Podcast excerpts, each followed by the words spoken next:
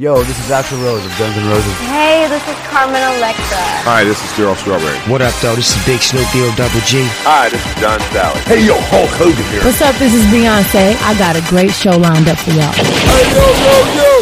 Let's get this party started. The Sports Beat. You know what? Let's keep it hot. The Sports Beat. It's off the chain, man. Ah, yeah. The Sports Beat. Download the podcast now. You're listening to The Sports Beat with Richard Holdridge.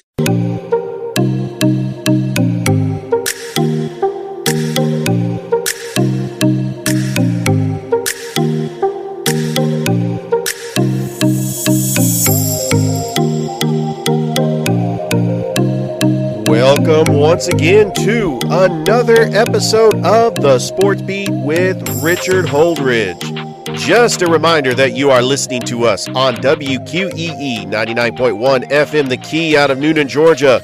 Brought to you by Ivy Park Sports Bar Grill, Christie's Cafe, the Man in the Mirror podcast, and a local grounds coffee company. We have got an amazing jam packed show for you tonight. This is episode 501. I had my 500th episode live at Ivy on Tuesday night. It was aired here on this station on yesterday's show, and it was just amazing radio. And I hope that you enjoyed it. It was a slow sports day as it was election night. You know, that is tough when I'm having to do a show and having to compete with all the election coverage.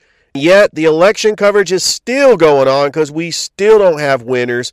We do have a runoff that's going to be December the 6th between the incumbent Raphael Warnock and former Heisman Trophy and Georgia running back Herschel Walker. And so that is a very tight race. Brian Kemp wins as governor for the state of Georgia. Just I'm just very impressed with the voter turnout, and I'm so glad that you were able to get out and vote because that is very important in this country. And I don't talk politics on this show, but I think it is important. And I know that sports takes a back seat on election night. And so I was very fortunate that I was actually broadcasting the show at Ivy, and uh, that show just broadcast yesterday on uh, this radio station. So I had a day off, and I actually do have a great show today as my broadcast partner and co host Corey Bank will be on for the Daily Dash. And then I'm also going to have Gabe Reynolds. And we're going to talk about some of the things that happened over the weekend. Don't forget that tomorrow, Veterans Day, I'm going to have my high school football preview review show, playoff edition, and I am so excited about my guest. He is the voice of GPB Sports in high school, Matt Stewart. He's also the play-by-play announcer for the College Park Skyhawks, and he does a lot of work with ESPN Plus. A lot of these local teams in Georgia, when they're televised on ESPN Plus, Matt Stewart is there calling the games. Uh, such an amazing guy and just an amazing interview. And he did say something to me right after the interview. He said he was looking forward to coming back. I think that is amazing when I can get guests that enjoy being on the show that want to come back. And so the guests are going to continue to line up as we get ready into the holiday seasons. And I'm going to talk a little bit about the holidays and what it means. And, you know, with Veterans Day coming up tomorrow, and I have served over 20 years in the military, it really means a lot to me to be a veteran and to also be a sports fan. I've had some very incredible moments on Veterans Day. I was actually part of a flag detail for many Atlanta Falcons games about 10 years ago. Uh, when I was working in the, uh, the Marietta, Metro Atlanta area at Dobbins, and I got to be on the field for a Falcons game uh, on Veterans Day.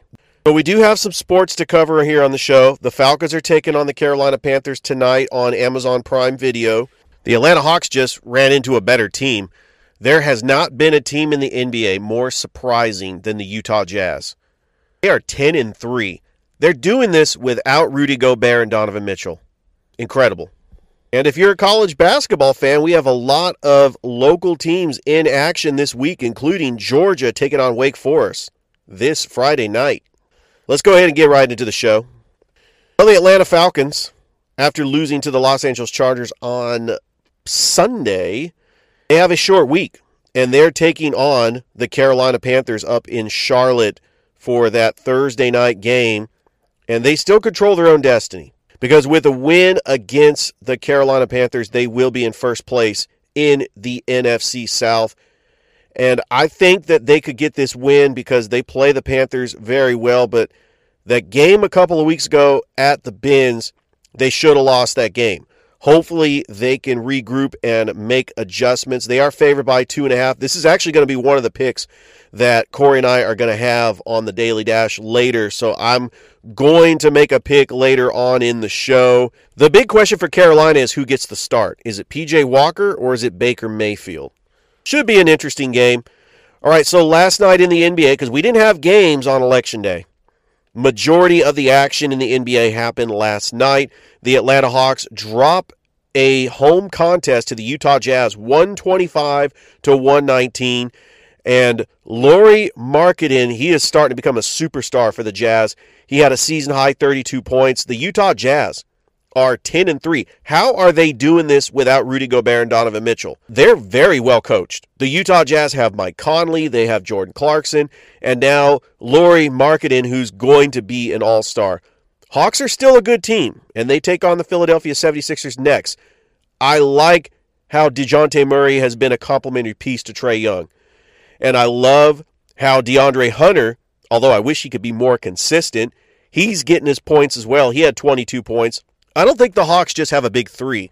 I think they could potentially have a big four and have a starting lineup that can average double figures every night. Because if you have Clint Capela in the mix, 15 points, 19 rebounds, the Hawks are going to be hard to stop. The problem is that on the defense, if they're facing a hot team, it doesn't matter if it's on the road or if it's at home. Utah was able to squeak this one out because their players were just better under clutch. And I actually think that the Atlanta Hawks, with a couple of home games, they're 7 and 4. They take on the 76ers tonight at State Farm Arena. They actually have to travel to Philly to take on the Sixers. Then they take on the Bucks and the Celtics. And if they are a legit contender in the Eastern Conference, they have got to win these games. Hey, the Brooklyn Nets have a new head coach. It's Jacque Vaughn. He replaces Steve Nash. They defeat the New York Knicks 112 to 85. The Grizzlies get a big win against the Spurs in overtime, and the Clippers defeat the Lakers. LeBron exits the game with an injury. LeBron did score 30. The Lakers are 2 and 9, and I just don't think the Lakers, especially with the age of LeBron and the brittleness of Anthony Davis, it doesn't matter what they do. The Lakers are the worst team in the NBA, and I think that they are going to the lottery. I'm sorry, Laker fans. Look, I know you're excited about the Lakers. I watched the documentary. I watched both documentaries. I watched the HBO Max Winning Time, and I watched the documentary it was really centered on Jeanie Buss and I think that the Lakers got lucky in 2020. They caught lightning in a bottle. They won a title in a bubble with a healthy LeBron and AD after having four months off. Other than that, the Lakers have been a disaster since 2013.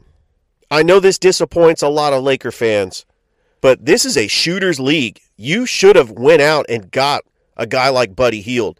You should have offered money to Klay Thompson.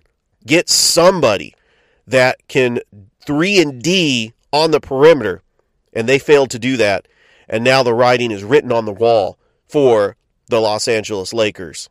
So on the show today, we're also going to have some college football picks. You know, if there is a safe bet, and I'm not a betting guy, I believe the Alabama Crimson Tide are going to destroy the Ole Miss Rebels. And I know that they play close games on the road.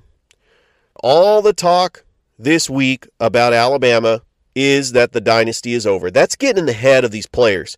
And there are some talented players in Alabama, including Will Anderson, Dallas Turner. I think Kool Aid McKinstry is a good DB. Alabama's got some great players. I'm going to have Gabe Reynolds on the show. He's going to talk about the state of Alabama. And I know he's a big Alabama fan. I'd like to know from his opinion. I mean, they're not going to go to the college football playoff this year. You have to expect if Alabama wants to represent the SEC in the West, they got to root for LSU to lose two games. So LSU would have to lose to Arkansas, would have to lose to Texas A&M. and Alabama would have to beat Ole Miss, and then they would have to beat Auburn, which is easier for Alabama, but we'll see. All right, I think it is about that time to bring on my broadcast partner and co host, Corey Bank, for the Daily Dash. You don't want to go anywhere. We'll be right back with Corey Bank. Welcome back to the show. And on the show today, I've got my broadcast partner and co host, Corey Bank, for the Daily Dash. All right, we're going to go ahead and start things off with Alabama and Ole Miss. Alabama's favored by 12 on the road. I believe Alabama is going to win that game because they never lose back to back games. Nick Saban's going to figure it out. I love the matchup between Nick Saban and Lane Kiffin. Ole Miss's run offense is one of the best in the country. Alabama figures it out. So I believe Alabama's going to win this game. Very interesting prediction, Richard. So in this ball game, the Alabama Crimson Tide head into this matchup 7 and 2 on the year. In their last contest, this Crimson Tide team faced the LSU Tigers and took a loss by a score of 32 31. Bryce Young went 25 and 51 with 328 yards passing and a touchdown. He had a quarterback rating of 105.6, and he ended the game, Richard, with an interception. Jahmyr Gibbs was the leader on the ground for the Crimson Tide with 15 rushes for 99 yards, 6.6 yards per carry.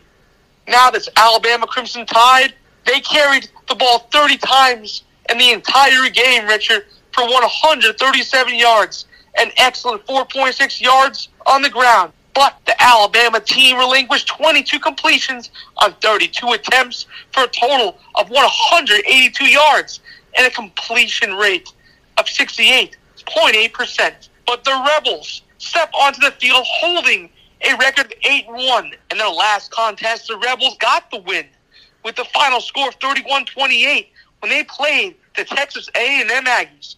Jaxson Dart had three touchdowns in the game, and he finished the contest with 440 yards on 13 of 20 passing, with a QB rating of 173.3. He didn't throw any picks, Richard, and that is why he is dynamic. But the thing is that they have a freshman running back who's been a stud all year long, and that is Quinshon Judkins, running the ball 34 times for 205 yards, gashing up the defense in the last contest, six yards per carry. Now, this Rebels team finished the contest with 530 yards of all yards. In the battle of these two strong programs, I'm going to have to take the bounce back of this Alabama Crimson Tide team, Richard. Great pick, Corey. Now let's move on to TCU at Texas. You know, Texas is one of the best teams in the Big 12, but with Quinn Ewers does not play, they are a different team. TCU is ranked fourth in the college football playoff. I actually think that TCU is one of those sleeper teams in the college football playoff, but everybody is rooting for Texas. But if TCU beats Texas, they are out of the Big 12 uh, playoff. And they're out of the Big 12 championship, but I like TCU in this game uh, just because they are a team of destiny. But the matchup I really want to see is defensive coordinator for Texas, Gary Patterson, facing his former team and the run game of Bijan Robinson, see if Texas can get that defense on their heels. But who do you have in this game? Very interesting take on that, Richard. So in this game, I would have to take a look at this, and I'm taking a look at this through a perspective of this TCU Horn Frog team. Man, they're the top four team in the country. Who saw this coming? 9 and 0 record on the season. In their last game, Richard, the Horn Frogs took on the Texas Tech Red Raiders and walked away with a win by a score of 34 24. Max Duggan finished the game with 12 of 23 passing for 195 yards through the air and two touchdowns, a QBR rating of 152.1, and he ended the contest, yes, he did, without throwing a pick. Now, Kendre Miller led the offense in rushing for the Horn Frogs, 21 carries for 158 yards, seven and a half yards on the ground. When you have a back that's dynamic like Kendre Miller, getting between the tackle box and really creating a scenario where he's getting seven and a half yards rush, tense. Now, this TCU Horn Frog team, ran the ball 51 different times, so they were really controlling the game on the ground for 234 yards, 4.6 yards on the ground. Now, in regards to their defense, the TCU team relinquished 16 pass completions for 32 attempts. So that is really interesting. 50% of their completion that they allowed. But let's talk about this Texas Longhorn team. They head into this game with a six and three record of the year, Richard. What they last played against was the Kansas State Wildcats, and they were victorious with a score of 34-27.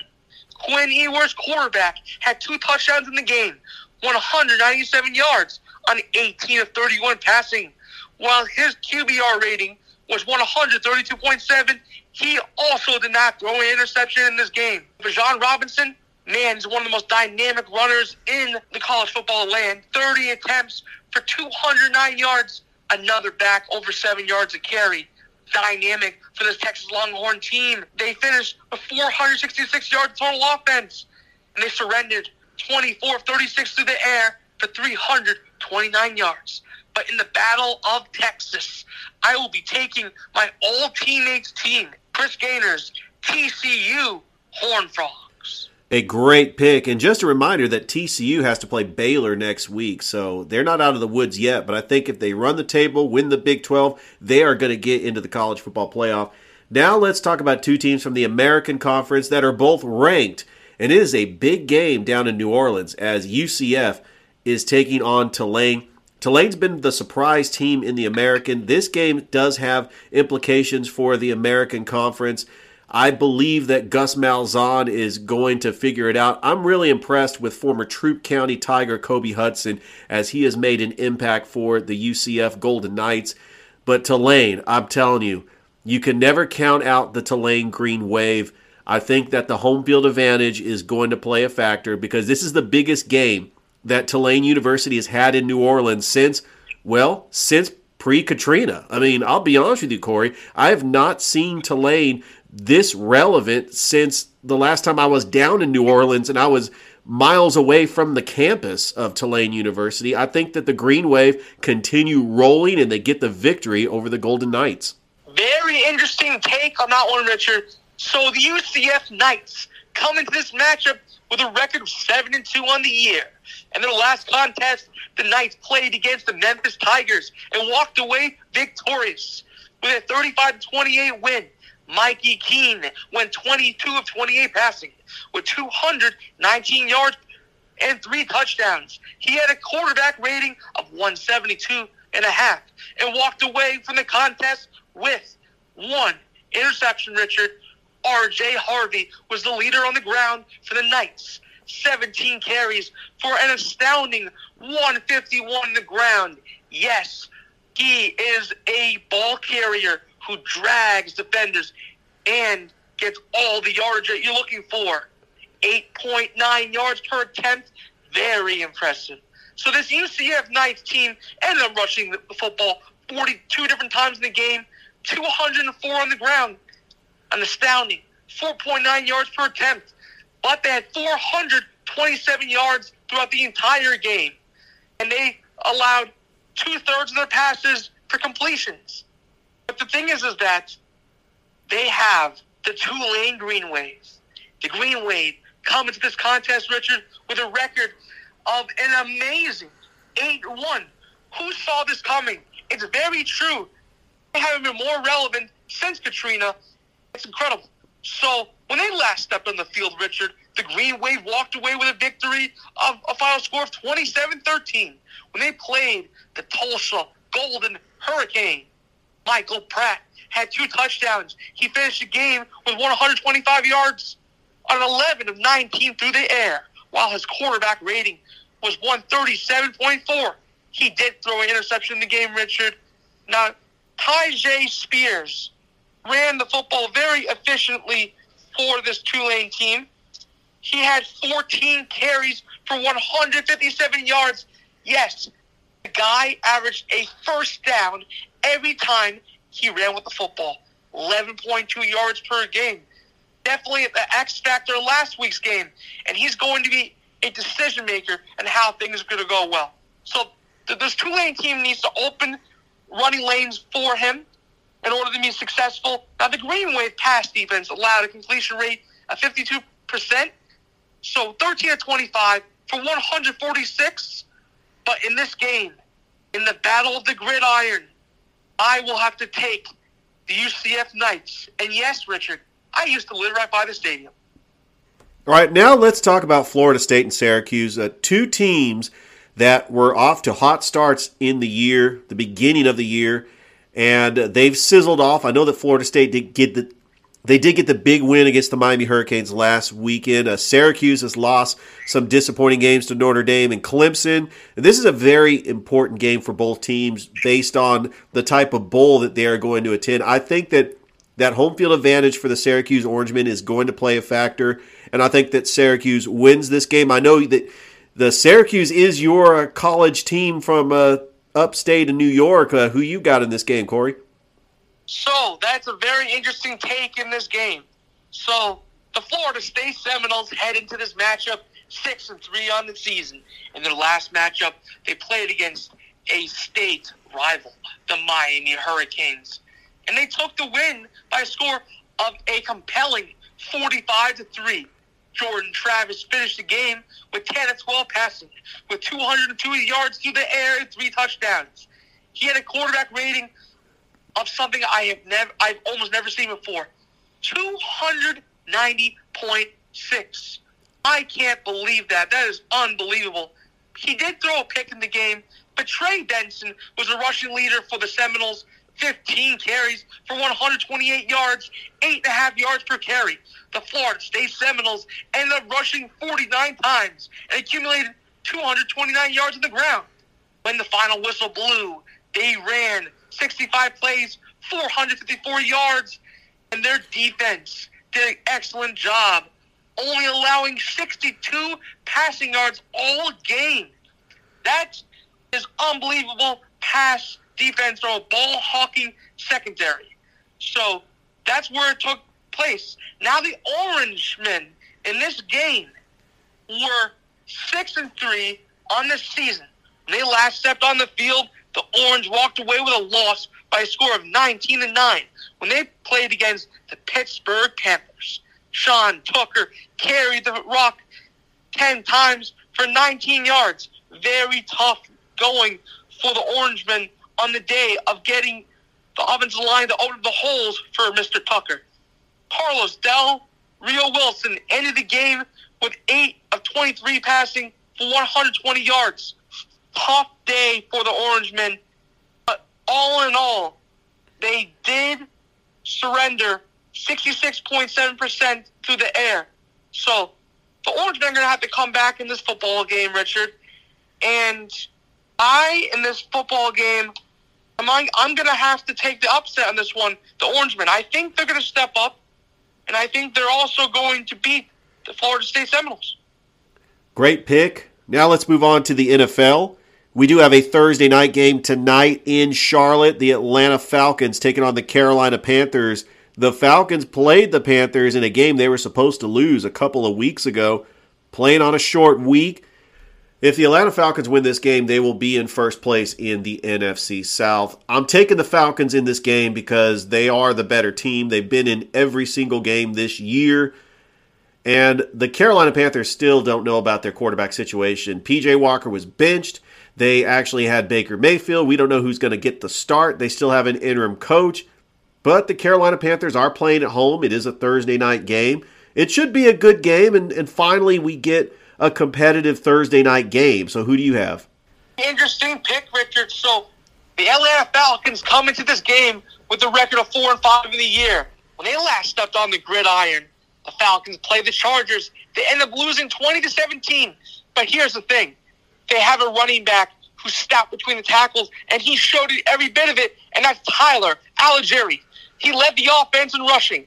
10 carries for 99 yards. Yes, and the NFL, Richard, 9.9 yards per attempt. And then you have your dynamic tight end hybrid receiver, Kyle Pitts. averaging 13 and a half yards per catch in the last week's game. And you're led by quarterback Marcus Mariota, connecting of 20, no, 12 of 23 for 129 yards passing. He had a quarterback rating of 68.9, and he finished the contest with a good game management ability of no interceptions. On the ground, the Falcons conceded 91 yards on 24 attempts, 3.8 yards per rush.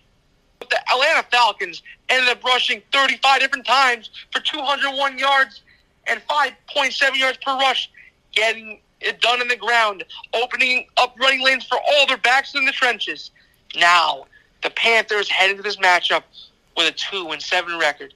The last time they stepped onto the football field, the Panthers took a loss by a final score of 42 21 when they faced the Bengals. Baker Mayfield had two touchdowns. He finished 14 to 20 for 155 yards through the air, but he didn't throw any picks. On the ground, D'Onta Foreman had seven carries for 23 yards. Tough day on the ground for him, especially when he's a back that can get up between the tackles, blow it wide open with his runs, can drag ball carriers. Man, he's a talented back, but he had a tough day in that regard. But in this game, in the battle of the NFC South, I'm going to take the Atlanta Falcons. The Minnesota Vikings are taking on the Buffalo Bills. It could be a Super Bowl preview, although the Minnesota Vikings are the second best team in the NFC record wise. I still think they haven't played anybody. I think that Kirk Cousins does shrink in big games. They do have a very good team, and I think that the surprise of Za'Darius Smith coming over from Green Bay, he's been a great pass rusher for the Vikings. But this is a game at home for Buffalo. Even though it's going to be a very exciting game, I think the Buffalo Bills get the win. They bounce back from losing to the Jets last week because they know that they got to continue to win because not only they got to try to win the East, they got to compete with Kansas City because they have the tiebreaker for home field advantage. Meanwhile, I don't think the Vikings are as good as their record indicates, but I still think it's going to be a close game, and I think that Buffalo ends up with this one. Very interesting take, Richard. So the Minnesota Vikings step onto the field holding a 7 1 record. They played a lot of tight games this year. I really don't think that they are what they reflect on their record. They did beat last week the Commanders with a score of 20 to 17 in that regard. Kirk Cousins went 22 of 40, 265 yards passing, and two touchdowns. He had a quarterback rating of 81.8, and he finished the contest with one interception. But one of the best receivers in the game. He's going to be lined up as the X wide receiver in this game this week, and the Y.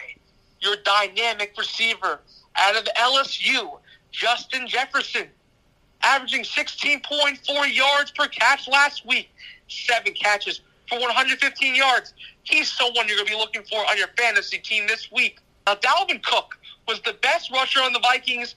He had 17 carries for 47 yards. He was bottled up last week, 2.8 yards per carry. So it is going to make a difference. They got Adam Thielen, who's a really good slot wide receiver in that regard. And I got to tell you, their defense is one of the better ones in the NFL. Great pass rush and dynamic through the tackles, through the linebackers going sideline to sideline. Huge. But here's the thing you got the Buffalo Bills, and they are led by Josh Allen. Josh Allen, one of the most dynamic quarterbacks in the game. Can get inside and outside the tackle box. He did struggle against New York Jets last week, but the Buffalo Bills have an excellent ground attack in that regard with Singletary. Also, at the same time, you do have a great running quarterback in Josh Allen, and he did show that against the Jets. He had nine rushes for 86 yards. And let's not forget about the most dynamic receiver on the team. They got Stefon Diggs. Stefon Diggs has five catches for 93 yards. Going to be a playmaker in the game. And you can't forget about Gabe Davis. Really great players for this team. And the Buffalo Bills have suffocating defense. I do believe Josh Allen and the Buffalo Bills are going to bounce back after a devastating loss to the New York Jets. One of the most disappointing teams in the NFL this year is the Green Bay Packers. They are hosting the Dallas Cowboys in Lambeau, and this is an absolute mismatch. Normally, the Cowboys Packers game is the must see game of the day. I highly doubt that Green Bay is going to be competitive in this game because the Dallas Cowboys do have the best defense in all of football. That is a bad matchup for Aaron Rodgers, especially if David Bakhtiari is still out as the left tackle. And the Packers just don't have any dynamic wide receivers. Losing Davante Adams to the Raiders really hurt Aaron Rodgers, and I think that the Cowboys not only cover, but they blow out the Packers in Lambeau. Very bold prediction, Richard. Yes, those Dallas Cowboys head in this matchup with a six and two record in the season. And the last time they played on the gridiron, they played against the Bears, and they won by a score of 49-29. Rushing leader for them in that game was Tony Pollard. Excellent running back, 14 carries for 131 yards. Another guy who averaged nine yards per clip.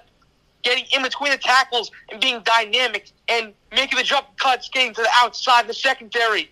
Dak Prescott went 21 to 27 for 250 yards through the air and two touchdowns. 114.5 QBR rating.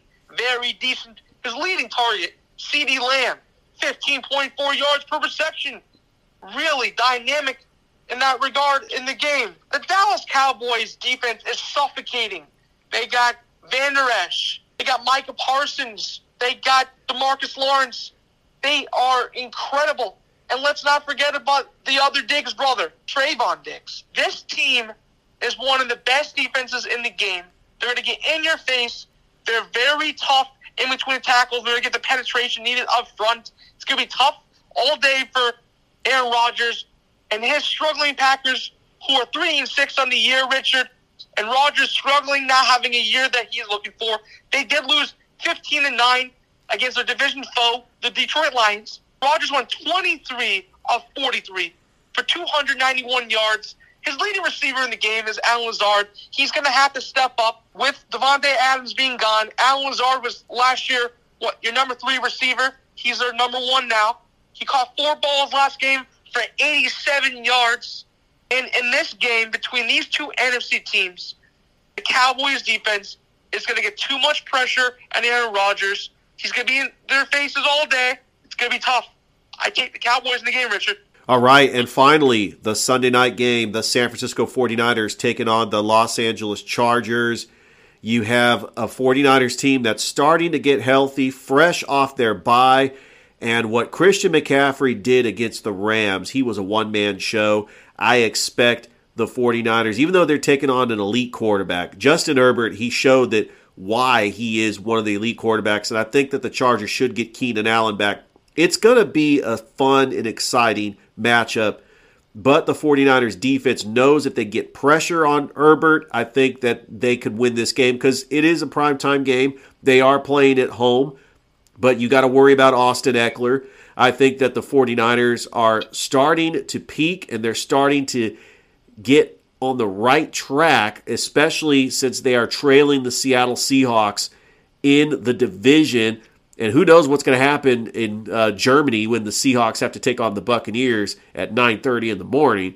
But the 49ers know this is a must-win game, and I expect the 49ers to come out on top because they are well rested and they're getting most of their players back. Very interesting point, Richard.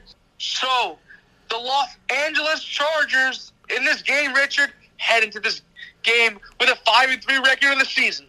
Their last game, the Chargers faced the Falcons and they earned the victory with a final score of 20 to 17.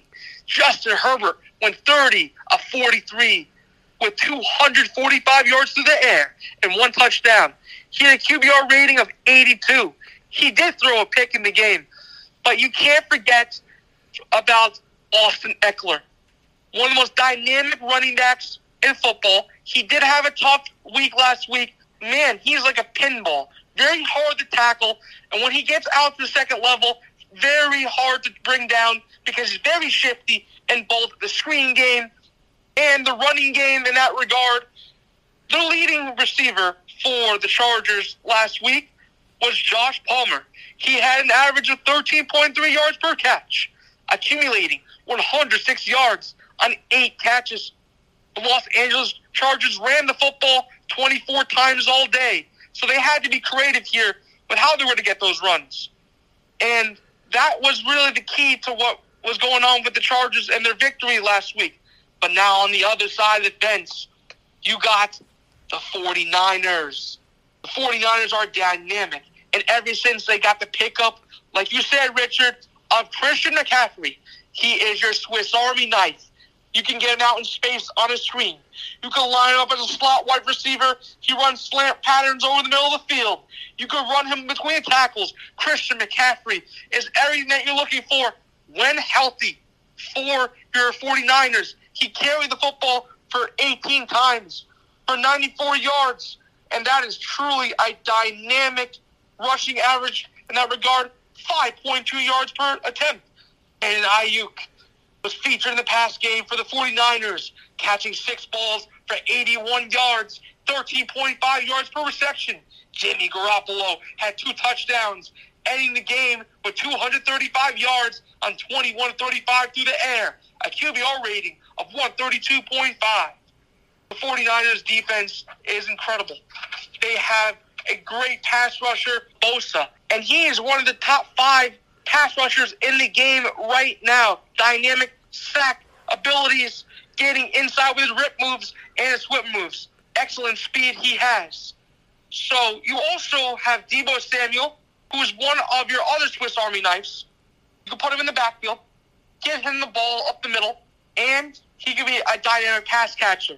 So in this game, Richard, I'm going to have to take your San Francisco 49ers in the battle of the California teams. Oh, I love that pick. And it's also a rematch of the last time the 49ers won the Super Bowl when they used to be the San Diego Chargers. That still feels weird. I'm just not used to the Los Angeles Chargers. But yes, uh, two teams from California, and it should be a lot of fun. I'm looking forward to that Sunday night game. And Corey, as always, I look forward to having you on for the Daily Dash. I know we were on a little bit longer today because we had to make our college football and NFL picks. And uh, we had a good reason because we had a fun time at Ivy Park for the 500th episode. And I got to tell you, that was a blast. It truly was a blast, Richard. And thank you for having me on. Always a pleasure. Absolutely. That was my broadcast partner and co host, Corey Bank. We're going to be right back with Gabe Reynolds. So don't go anywhere.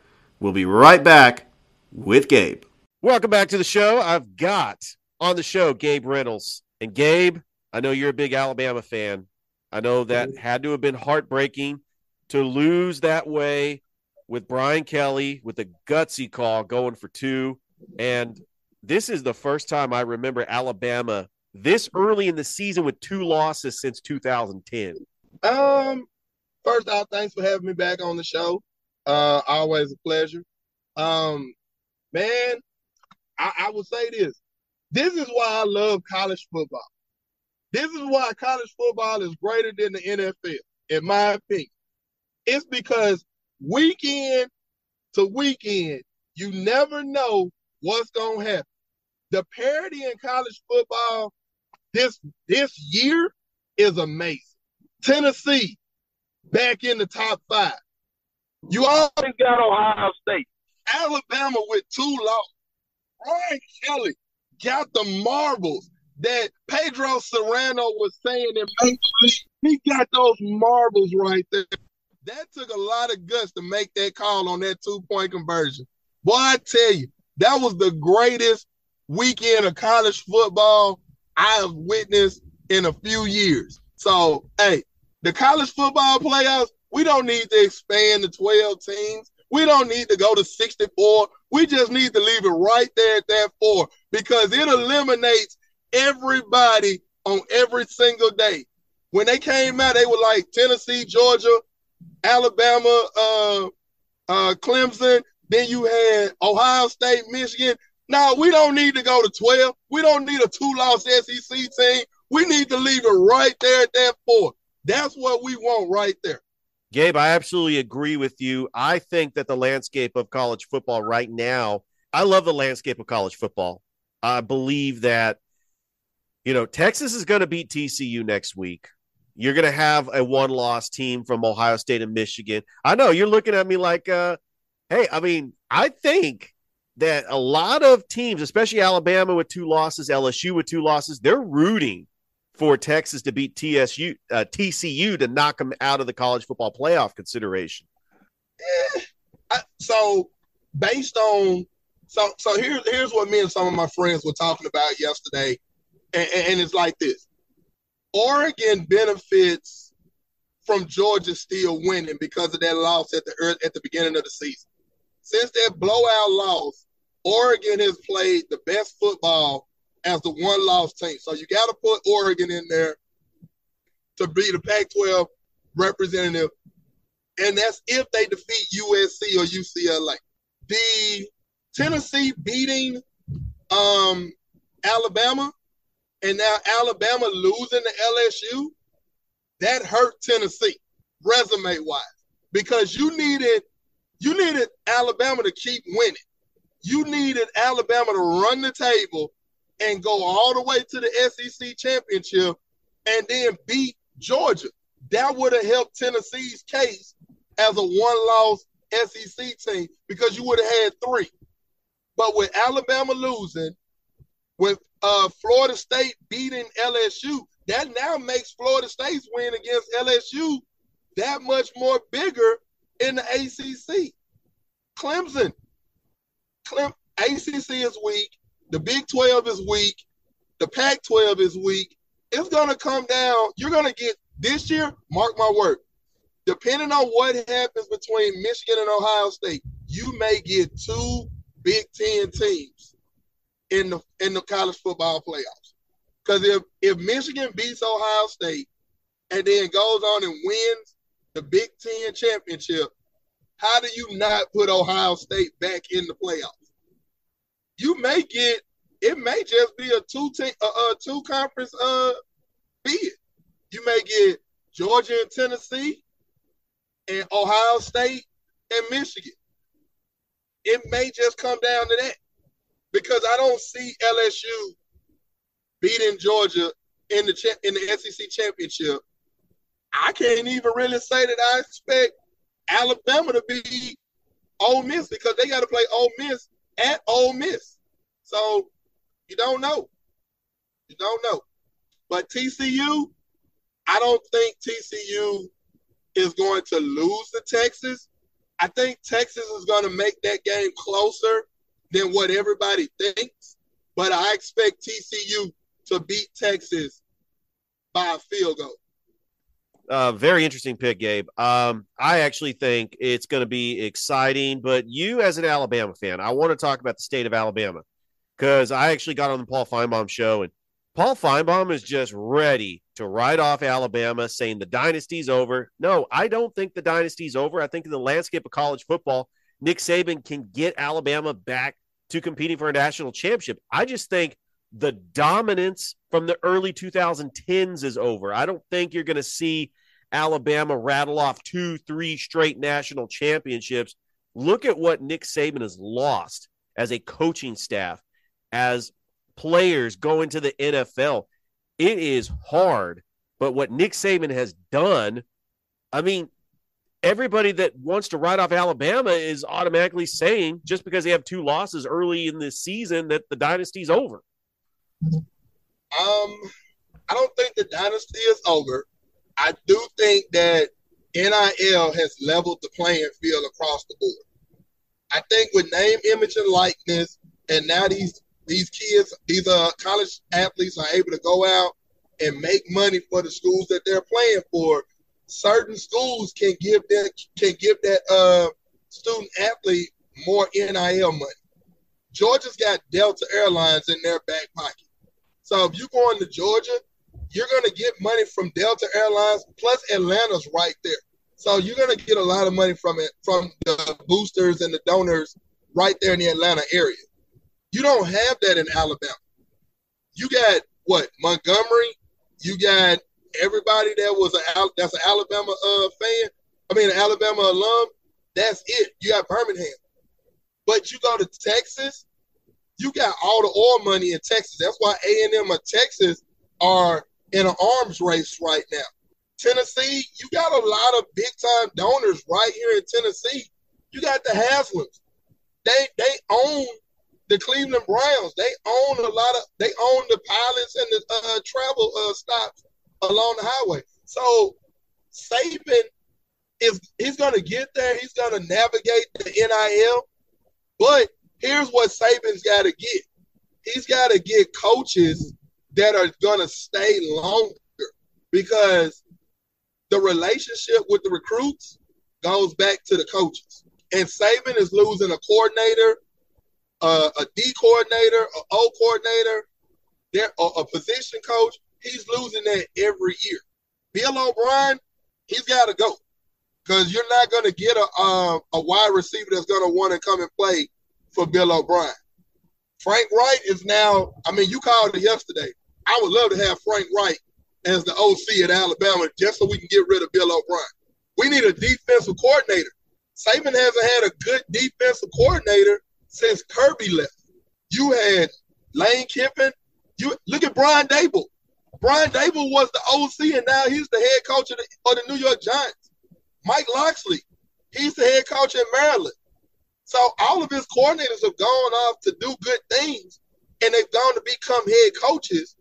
But the style of play with Bill O'Brien has gone back to the early Saban days. The only they don't none of the teams fear Alabama's receivers this year. The only person that's a game breaker is Jahmyr Gibbs. And Gibbs can't do everything. They went in the portal and got the receiver from Georgia last year, who was the number three receiver at Georgia, to be the number one receiver at Alabama, and he hasn't done anything. So that's why Saban is saying, hey, we gotta put guidelines on the NIL first. Once you put the guidelines on the NIL, and and then uh, that'll that'll create the parity across the board, and then from there you get the coordinators that can come in and that'll stick around a little bit and provide continuity, and then you'll see Alabama trekking back up. You've been listening to the Sports Beat with Richard Holdridge.